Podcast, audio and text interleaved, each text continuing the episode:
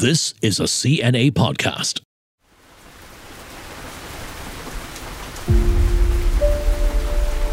Rain falls. Funeral music plays.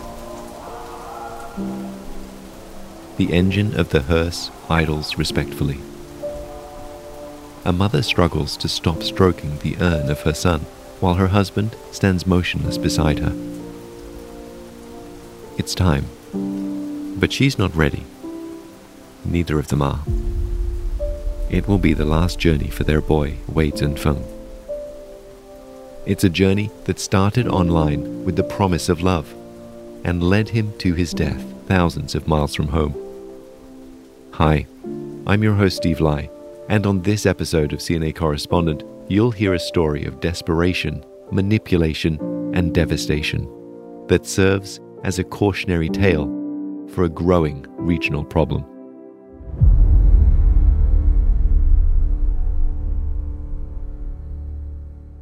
A warning for anyone looking for work in Southeast Asia. Job scams are on the rise. This follows the death of a 23-year-old Malaysian who went to Thailand to meet an online girlfriend, only to be forced to work for scam networks in Myanmar. This story of Zhen Feng is shocking and sad, but sadder still is it's not an isolated case. Transnational crime syndicates operating in countries like Myanmar, Cambodia, and Laos have been luring victims out of their home countries with the promise of work, money, or love, and then enslaving them to carry out scams themselves with violent consequences if they resist. And here to tell you about Zhen Feng's story and how these cross-border crime syndicates operate and what is being done to stop it is CNA's Malaysia correspondent Melissa Goh. Hi Mel, thanks for your time today. Pleasure. Let's start with Goi Zhen Feng. You followed his story all the way to his funeral in his hometown in Ipoh Perak. What did you learn about how he became a scam victim? Zhen Feng was targeted by scammers from the very beginning when he met a girl via social media, sometimes in August last year. Although he was always heard chatting with her online, his parents, including the brothers and the sister, none of them have ever seen her face or know how she looks like. She was never introduced to them because Zhen Feng said she's really shy. But about 5 months into the online relationship, Zhen Feng told the parents in January that he's going to Bangkok to meet her. Since there's 2 weeks break before his final semester began. Now, his parents didn't say no because, after all, Zhen Feng is already 23 years old and he's very well built. He knows taekwondo, is 6 foot tall. He should be able to know how to look after himself. Zhen Feng did promise his mom that he will be back in time to celebrate her birthday, but he didn't come home and he didn't call home either. So the parents got really worried and decided to lodge a police report in February. They suspected something bad might have happened to him, but it never crossed their minds that the son was smuggled into Myanmar in southern Myanmar and sold to an online scam syndicate in the notorious KK Park. And once he fell into the hands of these scam syndicates, what happened next?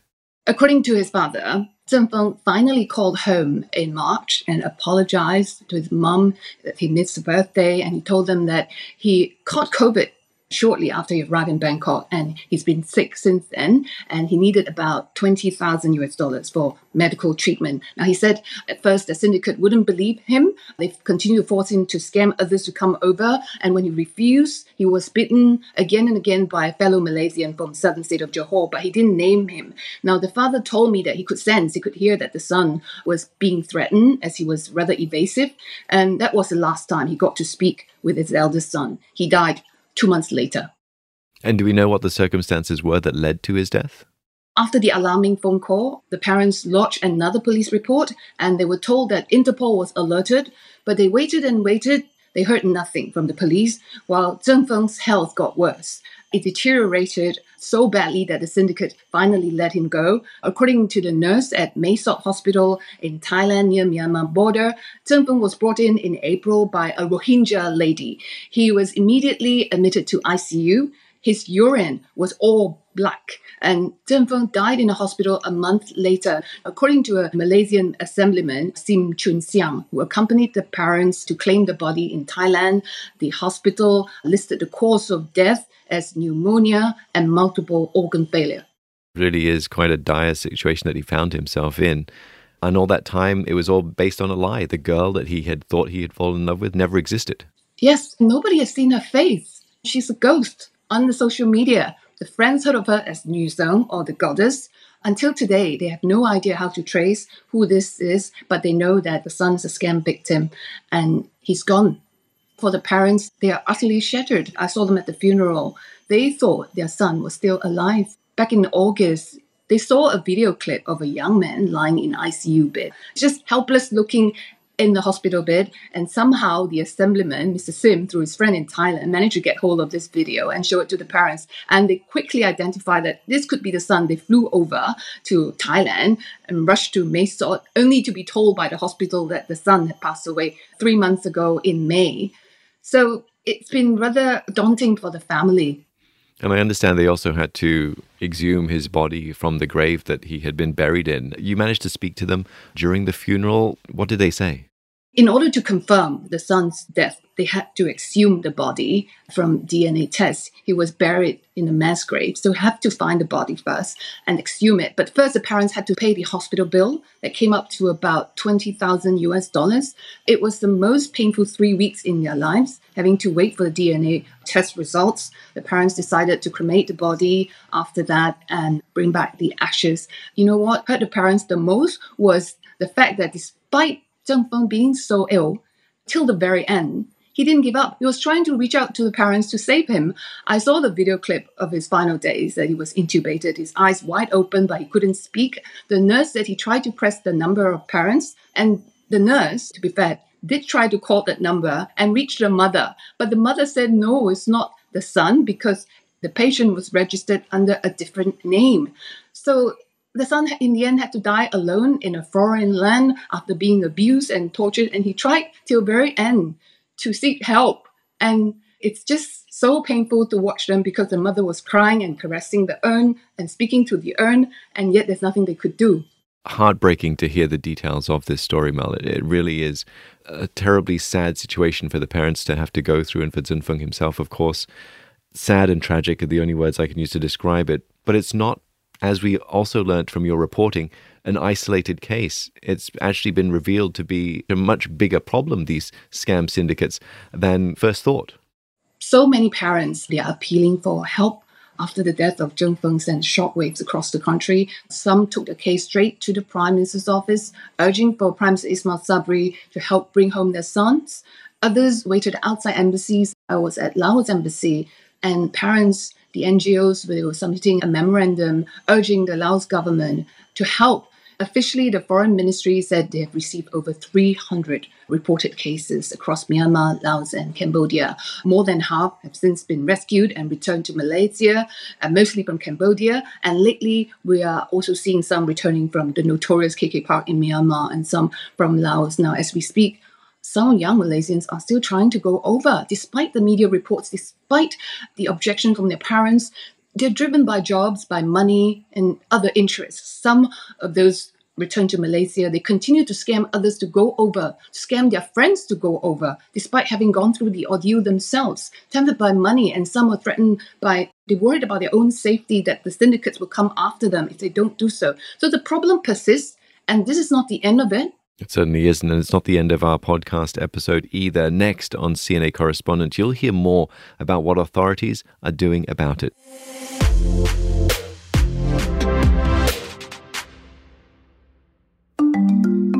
Hi, my name is Julie Yu, and I'm the host of the new season of The Climate Conversations. From chefs to scientists, join me as we get personal with the people driving change in sustainability. Look out for our episodes wherever you get your podcasts.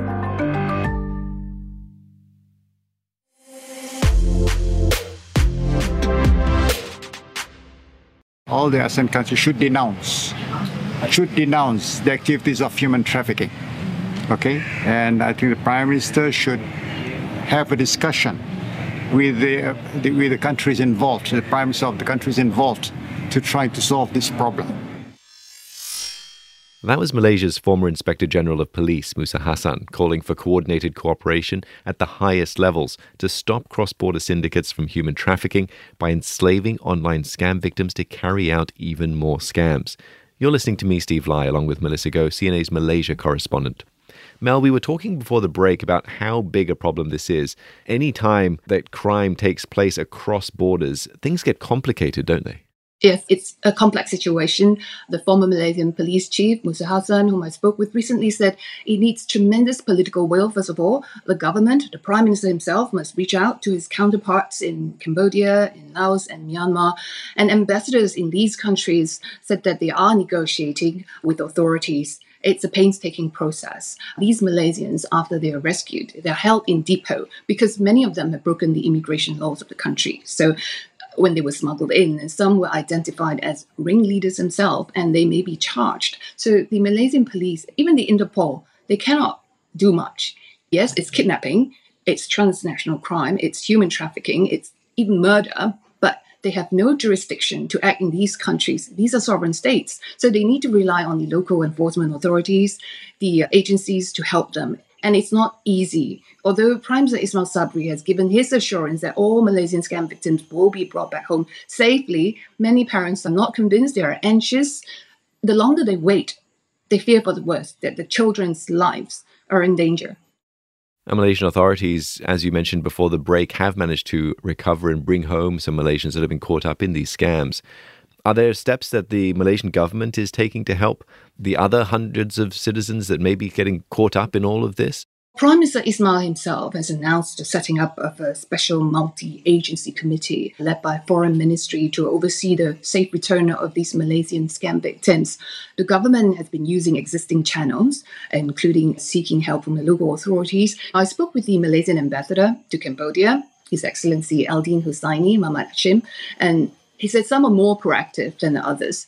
Increasingly, he's sharing data, intel, pooling resources with ambassadors from other countries like Indonesia, Philippines, Thailand, because their citizens were also in the same situation, the same troubles. So to put pressure on Phnom Penh or to any of these governments to act, it's better to speak with one voice. And also, when victims send out their SOS messages, there are coordinates. Sometimes these coordinates may not be accurate. But if the other embassies receive similar SOS and coordinates, chances of locating the victims, their exact location, is far greater, he said. Also, there will be greater pressure on the authorities to act upon these requests. So it's team efforts now, and it varies from one country to another, depending how proactive the ambassadors are. Yes, and it certainly needs some regional cooperation, right? Indeed, regional cooperation is key. ASEAN must come together to protect the region as a whole from being used by international scam syndicates to host their operations. Former police chief Musa Hassan said that they are churning out scammers, forcing young Malaysians into slavery. Many are now brainwashed when they come back. As a result, they are fearful of their lives. Even after they are back, they continue to scam others to go over. He also thinks that it's not a bad idea to actually stop them from going. All the young travelers, especially those traveling solo, at least an interview before they leave the country so that they don't fall victim to all these scams. And, you know, if not a ban, because I checked with the ambassadors, it would be a bad idea to have a blanket ban because it will be discriminatory and it will be biased on certain countries. They can't issue a travel advisory, but they can at least conduct an interview at immigration before they leave, just to be sure. The syndicate's tactics are always evolving. They are moving their headquarters from one place to another within the region. We are hearing some Malaysians are trapped in Vietnam. So ASEAN countries must close all doors in order to be one step ahead of them. Already thousands of young Malaysians have become scam victims. Some like Zhen Feng, they lost their lives. Many parents also lost so much money having to rescue their children. This scourge has to end. It certainly does. If you're listening and thinking you or someone you know should know more about how these scams work, there's a CNA Explains article on our website detailing how you can avoid falling for such scams. But Mel, from working on this story, what lessons do you think our listeners should be taking away?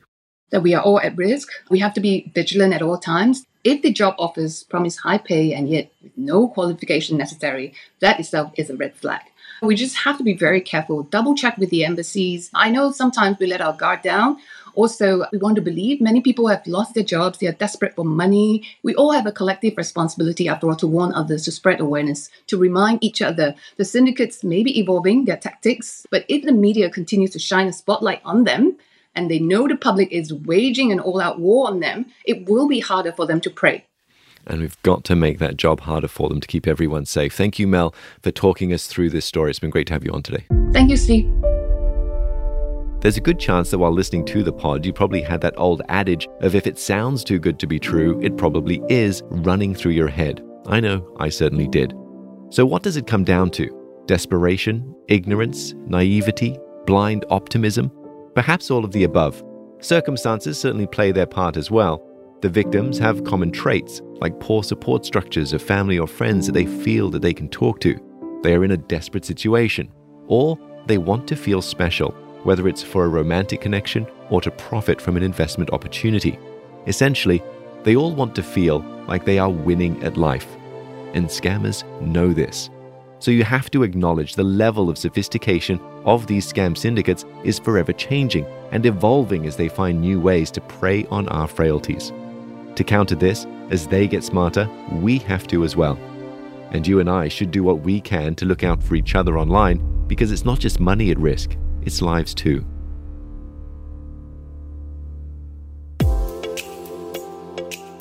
Thank you for listening to this episode of CNA Correspondent. The TV version airs on CNA every Wednesday at 9:30 p.m. You can also catch up with it wherever and whenever you like on cna.asia or our mobile app. Do like and subscribe to this podcast version that takes you behind the scenes and beyond the headlines with our correspondents. Thank you for listening. Our podcast team is made up of Jacqueline Chan, Daniel Lee, Crispina Robert, Clara Ong, and me, Steve Lai.